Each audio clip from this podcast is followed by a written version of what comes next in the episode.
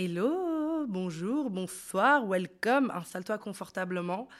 Alors ici toujours à Maltaïr, toujours sur mon émission Appelle-moi Daddy, on est le calendrier de l'avant de mon podcast, donc je sors un épisode par jour jusqu'au 24 décembre pour un petit peu t'accompagner dans la PLS de l'avant-vacances de Noël. Oh, je sais, il fait froid, je sais, c'est vraiment pas agréable. On a tous et toutes envie d'être au soleil. Moi-même, j'adore ça. Mais, mais, mais, mais, je sais que l'univers fait tout très bien et qu'il y a un hiver, c'est pas pour rien et qu'on doit profiter du froid et profiter de ce que notre corps nous donne à cette période pour pouvoir faire plus de self-care, pour rentrer un peu dans une hibernation, euh, pour rentrer un peu dans un rythme un peu plus calme, euh, voilà, pour rentrer un peu dans un moment de, de travail de soi. Enfin, en tout cas, moi, je sais que les meilleures idées que j'ai eues dans ma vie, je les ai toujours eues en hiver et je sais que le froid, ça permet de réfléchir différemment et de voir les choses euh, par un autre angle, enfin dans un autre point de vue. Et on va parler aussi, enfin on va parler aujourd'hui d'un autre point de vue. Euh, moi, le point de vue que j'avais avant dans la vie, c'était un point de vue très contrôlant, très logique, très cartésien. Tout était à sa place et si quelque chose n'était pas à sa place, il fallait comprendre pourquoi ce n'était pas à sa place j'avais un peu ce truc un peu cartésien qui me reconfortait beaucoup dans le fait que j'avais l'impression que les gens me voyaient un peu comme si j'étais la meuf out of the box dans les idées, dans la façon que j'avais de parler, de me présenter aux autres. Et du coup, j'essayais beaucoup de compenser par le fait de contrôler, par le fait de vraiment pouvoir dire, en fait, voilà, euh, voilà comment les choses sont, voilà comme elles doivent être, voilà comme elles doivent rester. Enfin, il y avait vraiment ce truc un peu, euh, euh, un peu cartésien, un peu tout est à sa place, tout est logique, tout a une logique. Et en fait, je pense que le plus gros changement que j'ai eu dans ma vie, dans ma carrière, dans le travail que j'essaie de mener, dans le fait de réaliser mes rêves, dans le fait de tout ça, c'est de changer de point de vue, de retourner. En fait, c'est comme, voilà, si tu avais une bouteille, tu vois, là j'ai pris une de mes bouteilles euh, de crème du corps. Oui, elle est dans mon salon parce que je, je prends toujours bien le temps. Tu vois, ça c'est un truc que je fais en hiver. C'est que euh, je ne fais pas genre euh, ma crème hydratante pour le corps rapidement en étant dans la salle de bain je mets le tube sur ma table basse et je me masse et je me je prends le temps de, vraiment mettre de la, de la crème partout dans chaque millimètre de mon corps tous les soirs et, euh, et je prends le temps de vraiment hydrater comme on est plus sec, sèche et je prends le temps d'être là pour mon corps et, euh, et ne pas me donner aux folies des soirées d'été, tu vois. Et c'est important de faire ça. Bref, prends cette bouteille, tu vois. Si tu as euh, l'occasion d'avoir un truc devant toi, peu importe ce que tu as, un livre, peu importe, prends-le dans ta main et retourne-le c'est un autre point de vue. On est d'accord, tu ne vois plus la même chose. Pourtant, il serait plus logique de le mettre de sa face de base pour voir ce que c'est. voilà, il y a les informations les plus importantes. Mais derrière, tu as aussi des informations très très importantes dont tu n'es même pas au courant. Ce qui t'intéresse, c'est ça. C'est un peu comme les gens qui sont passionnés de nutrition. Les gens lambda, j'en faisais partie aussi, quand il prenait un truc à acheter dans le supermarché, il regardait que la face avant. Il regardait bah, du coup le nom, les ingrédients, euh, euh, Kinder Surprise, euh, bah, parfait, c'est exactement ce que je veux, du chocolat au lait, parfait, tu vois. Alors que les gens qui sont passionnés de nutrition, ou qui aiment bien en tout cas savoir ce qu'ils mettent dans leur corps, ils retournent le produit. Et ils lisent les ingrédients, les grammes, ils lisent combien de glucides, de protéines, de lipides il y a dans ce qu'ils vont acheter pour savoir exactement ce qu'ils mettent dans leur corps. Et du coup, s'ils achètent le produit, deux personnes ont le même produit chez eux, mais ils, ne le voient pas de la même manière. Il y en a un qui le voit simplement comme du chocolat au lait et l'autre qui sait exactement les lipides, les glucides et tout ce qu'il y a dedans. Ce que je veux dire par là, c'est que parfois, on regarde beaucoup trop les choses de la face qui nous semble la plus logique au lieu de retourner les choses et de pouvoir les voir d'une autre manière. Et je te parle de ça parce que moi, quand j'ai commencé à vouloir réaliser mes rêves d'entrepreneuriat, comme tu le sais peut-être très bien, j'étais vraiment l'enfant qui, euh, jouait avec les, les, les, ensembles de costumes de mon père plutôt qu'avec la robe de mariée de ma mère. Tout simplement parce que euh, bah, j'étais passionnée par ça, j'étais passionnée par le pouvoir des hommes. Quand j'étais petite, il y avait encore moins de. On parlait beaucoup moins de ça, des, des, femmes de pouvoir, etc. Il y en avait, mais elles étaient vraiment. Voilà, on connaissait leur nom, alors qu'aujourd'hui, il y en a tellement, il y a tellement d'entrepreneuses à succès que c'est incroyable. Ben, moi, j'étais, vraiment inspirée par les hommes de pouvoir, mais j'étais très contente d'être une femme et je voulais rester une femme et je voulais être une femme, mais j'étais impressionnée par le pouvoir qu'ils avaient. Et j'avais besoin aussi de développer ce pouvoir. Et en fait, pendant tout un long moment de ma vie, j'ai grandi, j'ai évolué en attendant le moment où quelqu'un me donnerait le pouvoir. Et à un moment donné, ben, je me le suis donné à moi-même, il n'y a personne qui me l'a donné. Quand j'ai lancé mon entreprise, quand j'ai essayé de construire en fait mon empire, je suis toujours dedans, hein, je suis loin d'avoir fini, mais en tout cas quand j'étais au, tout début, il y a une chose qui m'a beaucoup aidé, c'est de retourner mon point de vue. C'est-à-dire que je voyais les choses de manière très cartésienne, comment une entreprise devait rouler, ce que je devais faire, ce que je devais pas faire, comment je devais le faire, sans voir que en fait ce qui allait me pousser plus loin, c'était de voir les choses d'un autre point de vue. Pour tout te dire, euh, quand j'ai commencé mon, j'ai un souvenir, c'est que bah, du coup, euh, le jour où j'ai lancé mon entreprise, euh, bah, du coup, je devais avoir mon statut de auto-entrepreneur. Si tu en France, c'est indépendant, si tu belge. Et euh, je me rappelle qu'on m'avait parlé beaucoup de ce statut de auto-entrepreneur, mais en étant étudiant, qui faisait qu'on payait des charges très très minimes. C'était genre 75 euh, euros, 75 euros pour les Belges, et euh, tous les trois mois, et ça me paraissait totalement faisable. Mais bah, en fait, à cause de mon âge, genre de le fait que je rentrais dans l'année de je ne sais pas combien de, de mon âge, je ne sais plus, et ben en fait, je ne pouvais pas avoir accès à ça je ne pouvais pas non plus avoir accès à un, statut d'auto-entrepreneur à moitié parce que je n'étais pas salarié quelque part. Je pouvais voir juste le statut de auto-entrepreneur, point indépendant global. Ce qui faisait qu'on montait déjà à 700 euros euh, tous les trois mois de cotisation. Ce qui me faisait très très peur. En tant qu'étudiante, c'est ce que je gagnais en un mois. Je venais de lancer ma boîte. Je n'avais pas spécifiquement de euh, revenus, encore beaucoup de collaborations. J'avais pas de travail, j'étais que à mes études de sage-femme. Mais pour tenir dans mes études de sage-femme et pour commencer à mettre, pour me sentir heureuse, j'avais besoin de mettre une première pierre à l'édifice. J'avais besoin de, de, avoir ce truc qui me poussait à chercher des collaborations. Enfin, parce que quand tu ne tu sais pas ton travail, que tu as ton petit job étudiant, moi je travaillais dans un Deleuze, pour les Français c'est genre euh, Monoprix, tu vois, Carrefour, euh, enfin voilà, un supermarché et eh ben en fait, j'avais besoin de me rapprocher de mes rêves. Et en fait, j'ai compris que au lieu de voir ça comme purée, je dois payer 700 euros tous les trois mois, est-ce que je les aurais? J'ai retourné la boîte et je me suis dit, et si je me donnais les moyens de pouvoir ben, payer ces 700 euros tous les trois mois?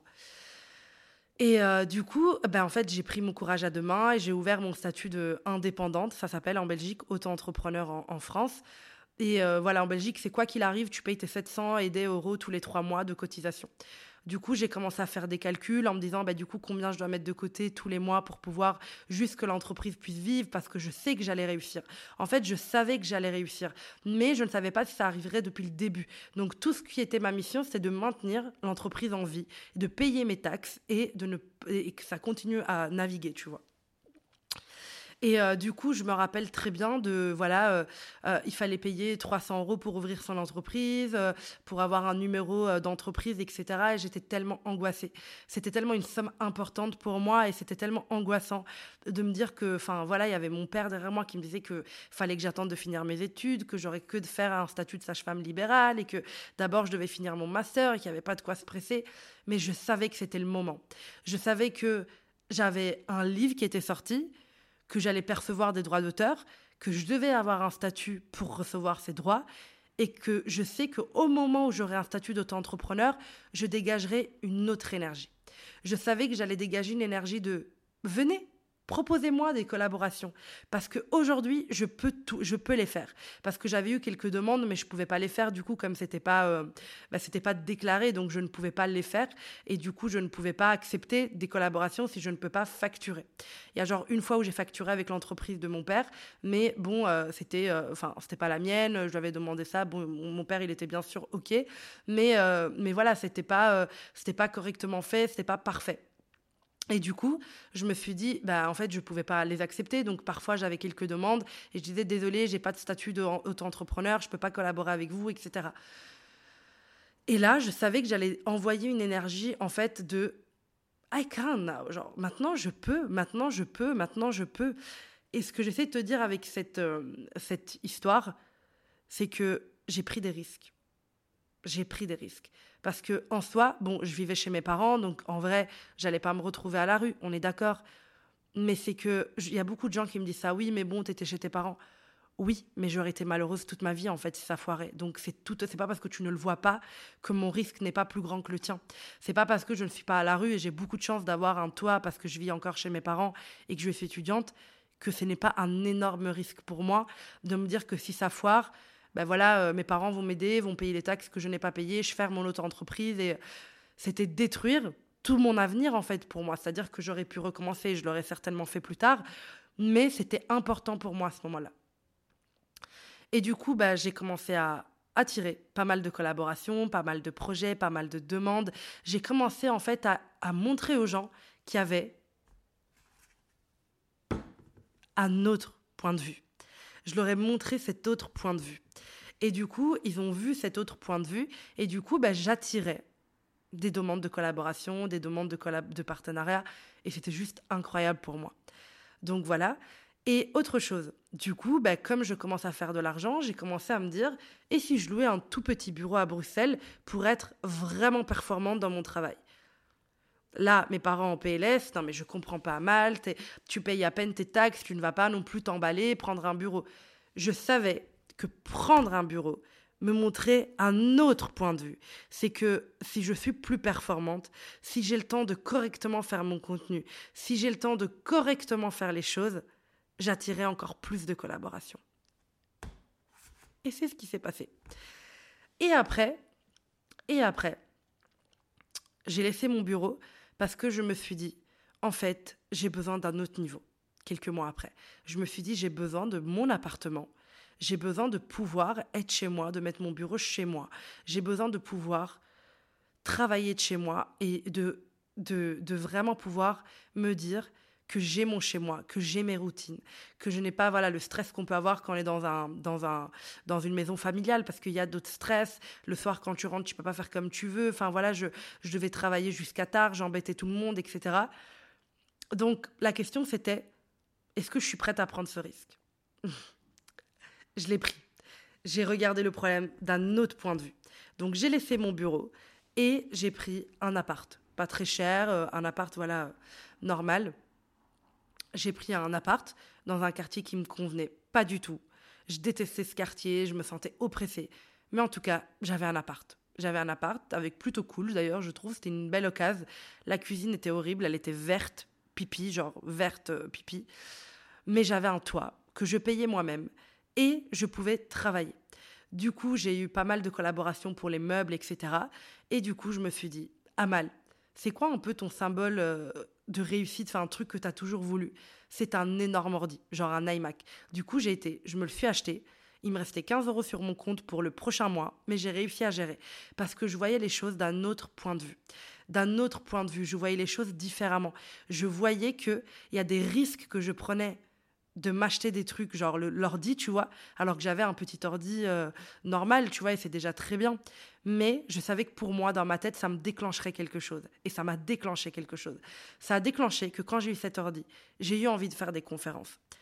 Et j'ai fait notamment ma conférence sur la fellation, qui m'a apporté presque 40 000 euros. Donc c'est assez énorme, parce que j'ai pris le risque de prendre cet ordinateur qui me donnait envie d'écrire des conférences, de les proposer, de faire des stories de mon bureau. De... Ça me donnait envie de créer du contenu sur ce bureau-là. Alors, il y avait des trucs bracassés dans mon, dans mon appart. Hein. Il y avait des trucs qui, qui étaient un peu chum. Voilà, euh, la baignoire euh, qui marchait, enfin, qui, l'eau qui coulait à moitié, euh, les toilettes qui étaient, qui avaient tout le temps des problèmes. voilà, il y avait le chauffage qui marchait à moitié. Enfin, il y en avait des problèmes dans cet appart. Mais il avait un iMac. Et ça, c'était vraiment très cool. Et j'avais un bureau très stylé, très grand, très blanc. J'ai une passion pour les bureaux blancs et en vert. Enfin, je suis folle de ces bureaux-là. Et j'avais réussi à faire ce qu'une marque m'envoie un bureau. Et euh, voilà, j'avais fait des stories. Ils étaient très contents. Ils avaient eu pas mal de commandes. Donc, vous inquiétez pas pour eux. Enfin, vous inquiétez pas pour les collaborations meubles. Euh, voilà. Mais je m'étais dit, bah, autant jouer du fait que j'ai une communauté pour avoir des collabs meubles et pouvoir m'acheter mon iMac. Donc, j'ai fait un deal et j'ai vu la chose de l'autre point de vue. Au lieu de me dire, comme j'ai eu des collabs, je vais économiser, euh, voilà j'ai pris un risque. J'ai pris un risque de m'acheter l'ordi qui, je savais mentalement, allait me débloquer des trucs.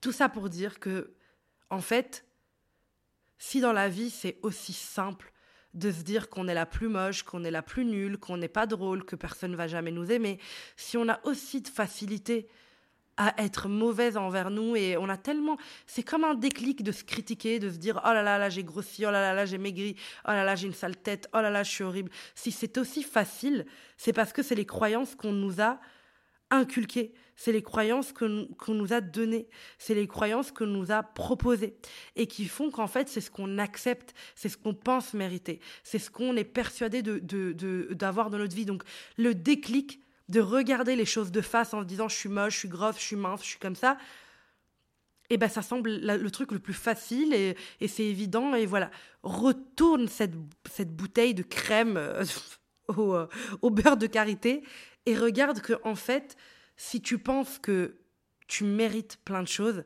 ça va t'arriver. Et en fait, je pense que ce que j'ai envie de transmettre aujourd'hui, c'est que oui, ça, ça fait peur, genre il y a tellement de trucs qui font peur, mais il y a trois choses que j'ai envie de dire. Ne pense pas tout le temps à la logique. Parfois, les choses n'ont pas de sens. Numéro un. Numéro deux, prends des risques. La vie est faite comme ça. Parfois, parfois, un choix de merde peut apporter des résultats de ouf la numéro 3, je l'ai oublié. Ah oui, eh ben c'est plus facile. Enfin, et justement, change de point de vue. Donc, les trois points, putain, j'ai peur de les oublier, je sais pas pourquoi, alors que c'est moi qui viens de les créer, mais bref. Numéro 1, c'était quoi mon numéro 1 Mon numéro 1, c'était, je sais plus. Mon numéro 1, c'était ne te fie pas à la logique des choses. Ne te fie pas toujours au fait que les choses soient logiques. Si tu te demandes toujours pourquoi, si tu, tu cherches toujours le sens de pourquoi ça t'est arrivé, comment ça t'est arrivé, comment ça pourrait se produire, c'est la merde. Vraiment. Si tu te détiens à des calculs et à des possibilités tout le temps, sans te dire qu'il y a un peu de magie et que parfois les choses arrivent alors qu'elles n'ont aucun sens. Putain, mais je pense juste à la Coupe du Monde. Genre le Maroc qui va aussi loin, alors que ça ne s'est jamais vu dans un, dans un pays d'Afrique aller aussi loin. Je suis pas du tout une pro du foot, donc mes mots ne seront peut-être pas parfaits. Ça n'avait aucune logique qu'une équipe dans laquelle bah, on dirait que personne ne croit beaucoup puisse battre une équipe où il y a Ronaldo qui, juste si je ne suis pas très bête, c'est un des meilleurs joueurs de foot. Bon, le pauvre pour lui, hein, j'ai beaucoup d'empathie pour lui, miskin, mais ça n'a aucun sens. Genre, j'ai regardé sur TikTok, il y avait plein de pronostiqueurs professionnels qui disaient que le Maroc allait perdre. Parce qu'ils se sont basés sur des calculs, des logiques. Tu vois Des trucs logiques qui se sont basés sur des trucs évidents. Mais ce qui s'est passé, c'était de la magie. Alors c'était certainement du talent, de la discipline qu'il y a eu de leur part, des entraînements difficiles. Et c'est ce que moi j'ai fait aussi. Avant de me dire je vais, je vais euh, lancer mon entreprise, j'ai donné en contenu gratuit. Pendant un an et demi, j'ai posté tous les jours. J'ai posté des toilettes de mon stage ou j'ai posté euh, pendant que j'avais euh, une heure de pause à l'hôpital par jour ou à ma garde de nuit. Je postais, j'écrivais mes posts et je faisais tout pour poster gratuitement tous les jours, tous les jours, pour qu'un jour des marques soient intéressées pour travailler avec moi. Et pour moi, ça avait du sens. Et au moment où il y avait une magie qui devait se produire, elle s'est produite. Parce que oui, j'avais fait du travail derrière, j'étais passé à l'action. Et passer à l'action et pas que réfléchir apporte des résultats. Donc n'essaye pas de dire que tout doit être logique. N'essaye pas de comprendre pourquoi les choses marchent ou pourquoi les choses arrivent tout le temps. En tout cas, pas quand on parle de travail, de carrière, de rêve, d'ambition. Parfois, il n'y a pas de sens. Parfois, il n'y a juste pas de sens. C'est comme les miracles ou les choses qui se produisent alors qu'elles ne devaient pas se produire. C'est pas des miracles, c'est le mindset de la personne concernée qui estime que parfois il n'y a aucune logique. Et c'est vrai, parfois il n'y a aucune logique. Et parfois c'est no sense. Et c'est généralement quand tes parents sont très inquiets, qui t'appellent tout le temps et qui pensent que tu vas euh, te retrouver à la rue. Moi, mes parents, ils étaient vraiment désespérés. Ils voient leur fille prendre un statut d'auto-entrepreneur où elle doit payer des taxes et des cotisations alors qu'elle est à peine étudiante. Il la voit prendre un bureau alors que c'est no sense. Il la voit prendre un appart alors que c'est no sense. Mais j'y croyais. Je savais que chaque action, et là je passe au deuxième point, prendre des risques, ça aidait sur certaines choses. Alors, Bien sûr que je peux me sentir protégée parce que derrière j'ai un toit avec mes parents. Mais pour moi, c'était horrible. En fait, c'est ce que les gens ne comprennent pas, c'est que si j'aurais dû retourner chez mes parents et j'aurais dû leur dire que ça n'avait pas marché, ça m'aurait littéralement détruite. Parce que c'est une des choses les plus importantes dans ma vie, ce que j'accomplis professionnellement. Et du coup, je sais très bien que j'ai pris des risques. En me disant, meuf, là, il te reste 15 euros sur ton compte pour le mois, comment tu vas faire? J'allais y arriver. C'était sûr que j'allais y arriver. Parce que j'allais retrouver une collaboration qui a du sens, que j'allais négocier comme une bosse cette collaboration et qu'elle m'aurait assuré de payer mon loyer. Puis j'ai fini par payer mon loyer par trois. Genre, je donnais tout de suite, genre, si j'avais un contrat à 3000 euros, je payais mon loyer, tu vois, mes frais, etc. J'étais en mode, ouf, c'est bon, c'est payé. Là, j'ai trois mois dans, avec un toit déjà. C'est le moment de faire encore plus d'argent. Je prenais des risques. Je prenais des risques parce que j'en avais besoin. J'avais envie de prendre des risques et je savais que ces risques-là, même si mes parents avaient les yeux écarquillés et qu'ils dormaient presque pas, mon père me disait, me disait tout le temps, j'ai passé une horrible nuit, tu me stresses avec tes trucs de risques. Mais je savais que prendre des risques, c'était exactement ce dont j'avais besoin et qu'il y a des gens qui l'ont fait avant moi, il y a des gens qui l'ont fait avec moi, et avant moi qui sont partis de rien. Et ça, c'était important pour moi. Et la troisième chose, c'est change ton point de vue. Si tu te vois toujours avec autant de facilité comme la meuf la plus moche, euh, euh, grosse, mince, etc. tout le temps, essaye de te voir de l'autre côté. Essaye de te comporter et de comprendre que il est plus facile de te voir comme la meuf moche, incapable, pas intelligente, parce que c'est ce que tu crois alors que si tu te retournes toi-même sur toi-même, tu comprendras peut-être que à partir de maintenant, faudrait te voir. Tu vois, quand moi, je suis devenue grosse, parce que bah, j'ai pas toujours, toujours été grosse, il y a un moment donné où j'étais même très mince. C'était maladif, mais voilà, j'ai déjà fait 43 kilos. Puis j'ai fait pendant un long moment 50, 55, 60 kilos, donc des poids qui sont normaux, on va dire il y a un moment donné où je suis devenue ronde, je suis devenue bah, grosse, mon corps s'est développé, je contrôlais plus beaucoup de choses, les hormones, etc. Et je suis devenue euh, girl. Je suis devenue bah, grosse, ronde, comme tu appelle-moi comme tu veux, curvy, ce que tu veux. Eh ben, à partir de ce moment-là, j'ai déprimé. Je me suis dit que j'étais horrible, qu'il fallait que je me prive, qu'il fallait que j'aille courir, qu'il fallait que j'aille au sport, qu'il fallait pas que je mange ces chips à l'apéro, il fallait que je me contrôle, il fallait que je me punisse. Et en fait, je me suis dit, en fait, c'est vrai que j'ai un peu bouffé n'importe quoi. Donc je vais reprendre en main ma santé parce qu'elle est importante. Donc j'ai recommencé à prendre soin de moi avec une nutritionniste, bien comprendre comment me nourrir. Mais je suis restée ronde parce que d'un côté, bah, c'était aussi ma morphologie en fait qui se développait et j'étais ronde. J'ai fait de la natation pendant 12 euh, ans. Donc j'ai des larges épaules, c'est comme ça. Et bien en fait, soit je maudis mes parents de m'avoir fait, fait de la natation et d'avoir des grosses épaules, soit je deviens la meuf la plus haute en fait. Soit je deviens la grosse la plus haute de France et on n'en parle plus. Sans vouloir, il y a plein de meufs hautes, hein, Lala Misaki, Tania, enfin, Chloé, il y a plein de meufs rondes, euh, curvy, mid-size qui sont très belles, mais je veux dire, dans mon mindset en tout cas, soit je, soit je me modifiais d'avoir pris du poids, d'être ronde, etc. Soit, et eh bien en fait, je devenais la meuf la plus haute de France en étant grosse. Tu sais ce que j'ai choisi?